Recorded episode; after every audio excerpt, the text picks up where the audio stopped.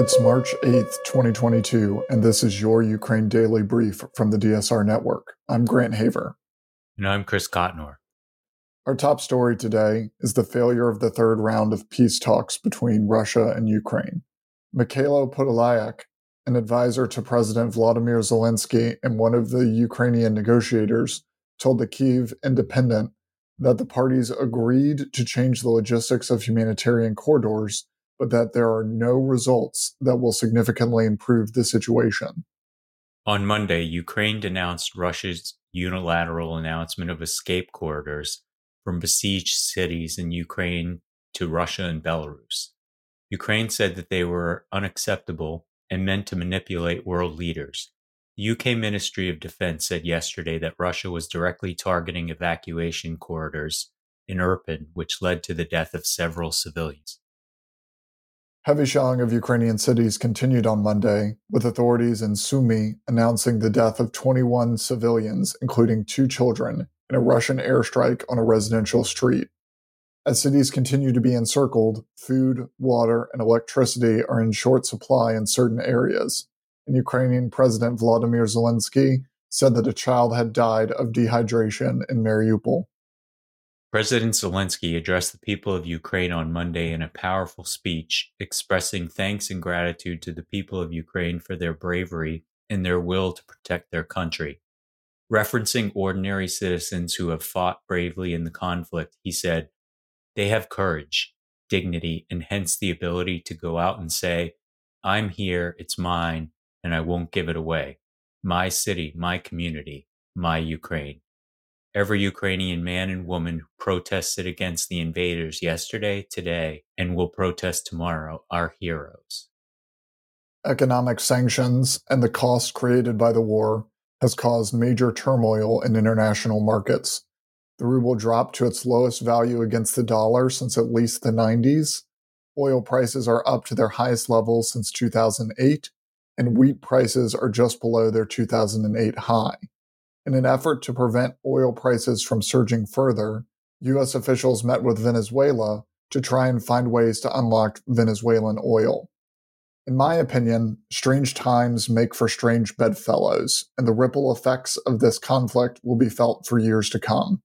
Venezuela has a horrific regime, but oil prices over $300 a barrel would cause global economic devastation the interconnectedness of the global economy continues to become a weapon. However, there is a silver lining here, which is that the US can cleave Russia away from its major trading partners. With strategically positioned aid and fast trade deals, the United States can fill the gap for countries like Azerbaijan that were not the target of sanctions but are feeling their bite.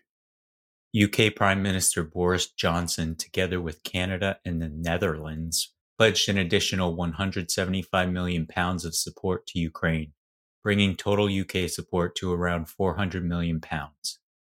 Video was shared by the Prime Minister's Twitter account highlighting Johnson's speech with Prime Minister Trudeau and Prime Minister Rutte by his side. The World Bank has approved $723 million in loans and grants for Ukraine. The funds are intended to support critical healthcare and social services. The bank also promised to assist with the ongoing refugee crisis and said that they are continuing to work on another $3 billion of aid for Ukraine in the coming months. Defense Secretary Lloyd Austin has ordered an additional 500 troops to locations in Europe. The troops will deploy to Souda Bay, Greece to give added fueling support to the commander of the U.S. European Command, Pentagon spokesman John Kirby said, Adding the 500 deployed service members will include a 40 person Air and Support Operations Center out of Fort Stewart, Georgia. Kirby said these are purely defensive forces, calling the troops enablers. All these posture adjustments are being done in full, constant consultation with the NATO allies in question. Congress has proposed additional economic sanctions against Russia, banning Russian energy imports and increasing President Biden's ability to impose additional tariffs on products from Russia and Belarus. U.S. Trade Representative Katherine Tai would also be compelled to leverage the administration's voice and influence to push for Russia's suspension from the World Trade Organization and to halt Belarus's accession to the global trade body. The agreement offers a bipartisan path forward for Congress to impose sanctions on Russia as the conflict escalates. German Chancellor Olaf Scholz on Monday pushed back hard against calls from the US and Ukraine for a ban on imports of Russia gas and oil as part of international sanctions on Moscow. He said Europe has deliberately exempted energy supplies from Russia from sanctions. At the moment, Europe's supply of energy for heat generation, mobility, power supply, and industry cannot be secured in any other way. It is therefore of essential importance for the provision of public services in the daily lives of our citizens, he added. Canada's Prime Minister Justin Trudeau stated on Monday that Canada will sanction 10 individuals tied to Putin. The names of these individuals come from a list compiled by jailed opposition leader Alexei Navalny. Japan is implementing additional sanctions against 32 Russian and Belarusian individuals. They have also designated the Belarusian Defense Ministry and a Minsk based military semiconductor maker as subject to sanctions. The Russian government released a list on Monday of nations that it now considers unfriendly, including the US, Canada, the EU, the UK, Ukraine, Montenegro, Switzerland, Albania, Andorra, Iceland, Liechtenstein, Monaco, Norway, San Marino, North Macedonia, Japan, South Korea, Australia, Micronesia, New Zealand, Singapore, and Taiwan. Russian companies with obligations to creditors in these countries are now allowed to pay them back with rubles in the eyes of the Russian government.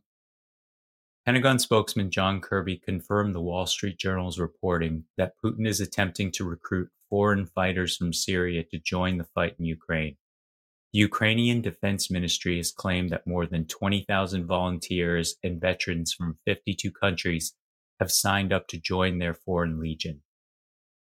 During a press conference yesterday, China's Foreign Minister Wang Yi said that China and Russia have a rock solid friendship and doubled down on their ambiguous position on the conflict. However, DW is reporting that Chinese imports from Russia surged in the first two months of the year, up 41% year over year. This trade will be key if the Putin regime hopes to weather Western sanctions. The Committee of the Permanent Representatives of the Governments of the Member States to the European Union is moving forward with the process of reviewing the application of Ukraine, Georgia, and Moldova to join the European Union. As we've said before, this is a long process, but it seems that typically bureaucratic and slow European bodies are moving quickly through it. President Zelensky is set to address the UK House of Commons today. Sir Lindsay Hoyle, Speaker of the House of Commons, said every parliamentarian wants to hear directly from the president, who will be speaking to us live from Ukraine so this is an important opportunity for the House. Russia's Foreign Minister Sergei Lavrov and his Ukrainian counterpart Dmytro Kuleba have agreed to meet on Thursday, Turkey's top diplomat has said, in what would be the first potential talks between the two officials since Russian troops invaded Ukraine on February 24th. That's all the news we have for you today. Be sure to rate, review, and subscribe so that more people can find our show. If you have a tip or topic you'd like us to cover, please email us at udb at the dsrnetwork.com. Members of the DSR Network will receive an evening newsletter version of the Ukraine Daily Brief. So go to the dsrnetwork.com and become a member to make sure you never miss any of our analysis. If you want more in depth discussion of these topics, tune into Next in Foreign Policy today, where we spoke with Amy Mackinnon, and check out Deep State Radio this evening, for a lively discussion with a panel of experts on the current state of the war and what comes next.